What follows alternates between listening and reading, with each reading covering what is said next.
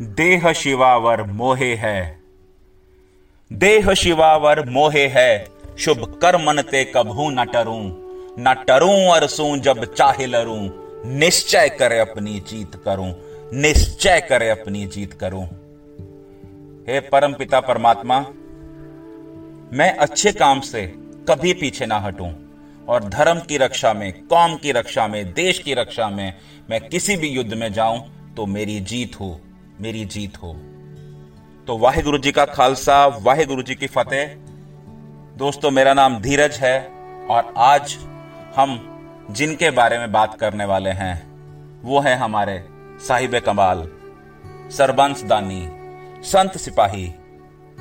और जिनका नाम लेते ही श्रद्धा से सर झुक जाता है, बहुत गर्व फील होता है कि हम उस देश में पैदा हुए हैं जहाँ पर ऐसी महान आत्माओं ने, ऐसे वीर योद्धाओं ने जन्म लिया।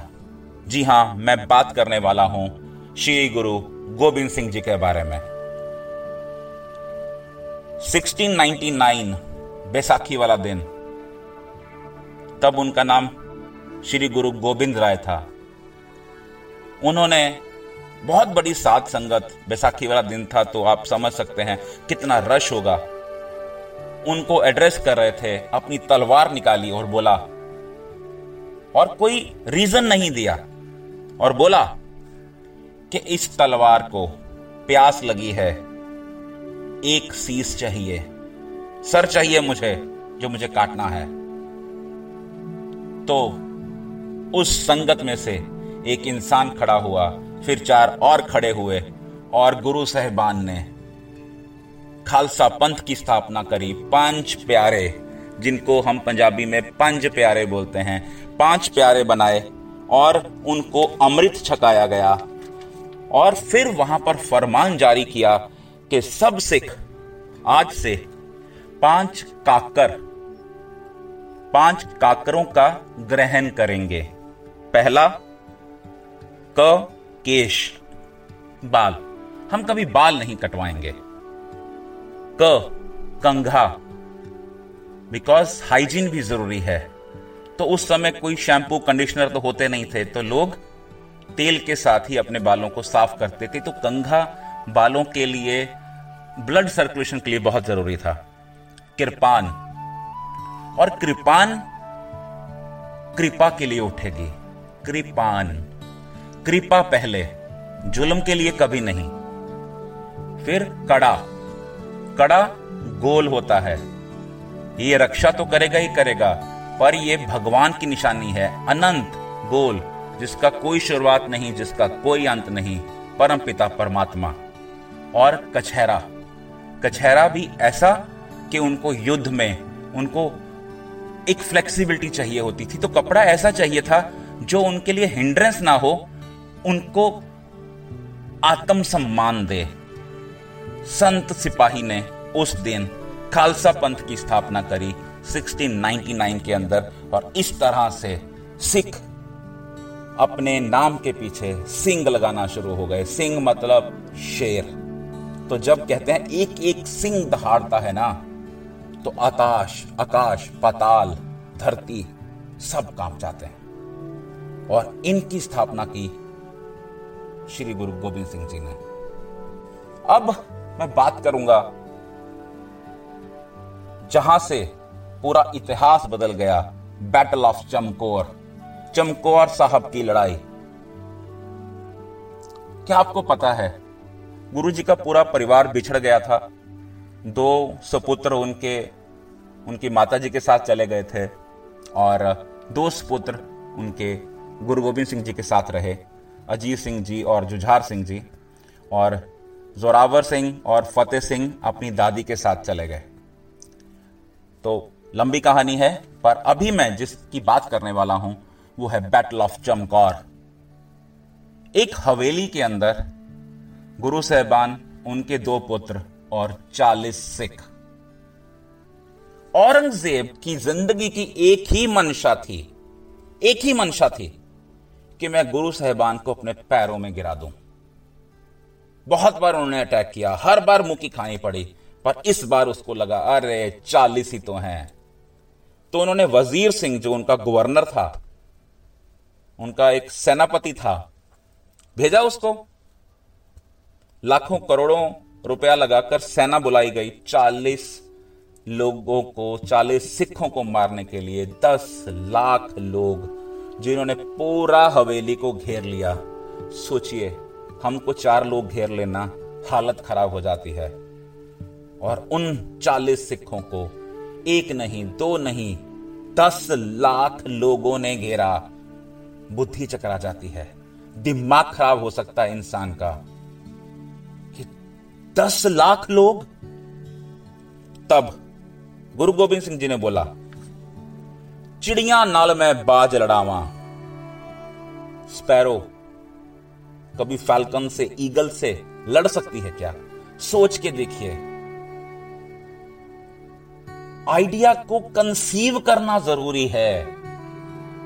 बिलीव करना ज़रूरी है तो अचीव हो जाएगा। तो दुनिया भर में जितने भी लीडर्स हैं, वो मिलिट्री के हों, कॉरपोरेट के हों, बिज़नेस के हों, पॉलिटिकल हों, सोशल लीडर्स हों, स्टूडेंट लीडर्स हों, वो साहिब कमाल से ज़रूर सीखें। ये लीडरशिप क्वालिटी चिड़िया नल में बाज लड़ावा गिदड़ा नु मैं शेर बनावा सवा लाख से एक लड़ावा तभे गोविंद सिंह नाम कहावा कंसीव चालीस सिखों ने उनकी बात मानी पाँच पाँच की टुकड़ियों में उन्होंने मुगलों पे हमला किया उनके पुत्र चौथी टुकड़ी के साथ और छोटे पुत्र पांचवी टुकड़ी के साथ गए और उन्होंने क्या गौरवशाली काम किया वहाँ पर, उनके बच्चों ने। और कहते हैं कि करीब करीब उस युद्ध में सवा लाख लोग मार दिए थे इन चालीस सिखों ने। सवा लाख, जिनमें गुरु जी के दोनों बेटों को भी शहादत प्राप्त हुई थी। अजीत सिंह जी को और जुझार सिंह जी को।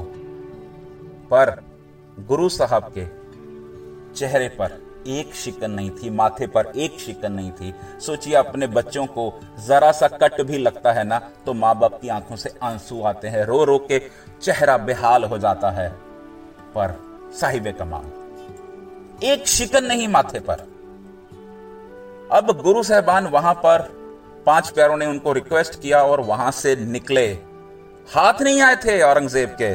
औरंगज़ेब हाथ मलता रह गया, सवा लाख की सेना को भी मरवा दिया और गुरु साहबान फिर से हाथ नहीं आए। बहुत बड़ा थप्पड़ मारा गुरु साहबान ने उसके मुँह पर और औरंगज़ेब को मुँह की खानी पड़ी उस चमकौर साहब के युद्ध में। मैं हैरान हूँ ये सोचकर। हैरान? दिमाग खराब हो जाए इंसान का। कि गुरु गोविंद सिंह जी सोचते कैसे थे? और सोचते तो सोचते। यकीन भी था उनको कि हम जीत जाएँगे।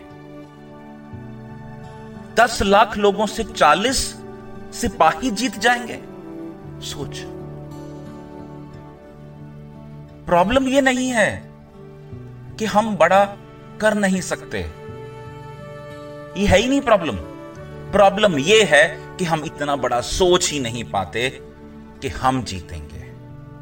Conceive believe and then achieve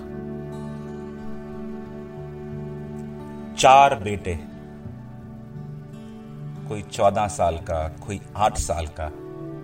खो दिए गुरु साहबान ने और उफ तक नहीं। एक औरत ने गुरुजी एक जगह पर उपदेश दे रहे थे तो बहुत सारी संगत सामने बैठी थी। तो बोली, गुरुजी, कहाँ है मेरे चार साहिबजादे सिक्खी की शान। चारों साहिबजादे कहाँ हैं? तो गुरु साहिबान ने सारी संगत की तरफ़ देखकर बोला, इन पुत्रन के शीस पर मतलब जो ये सामने सब बैठे हैं, इन पुत्रन के शीस पर वार दिए सुतचार। इन लोगों के लिए चार पुत्र वार दिए। इन पुत्रन के शीस पर वार दिए सुत चार। चार मुए तो क्या हुआ? अरे चार मुए तो क्या हुआ? जीवत कई हज़ार, जीवत कई हज़ार।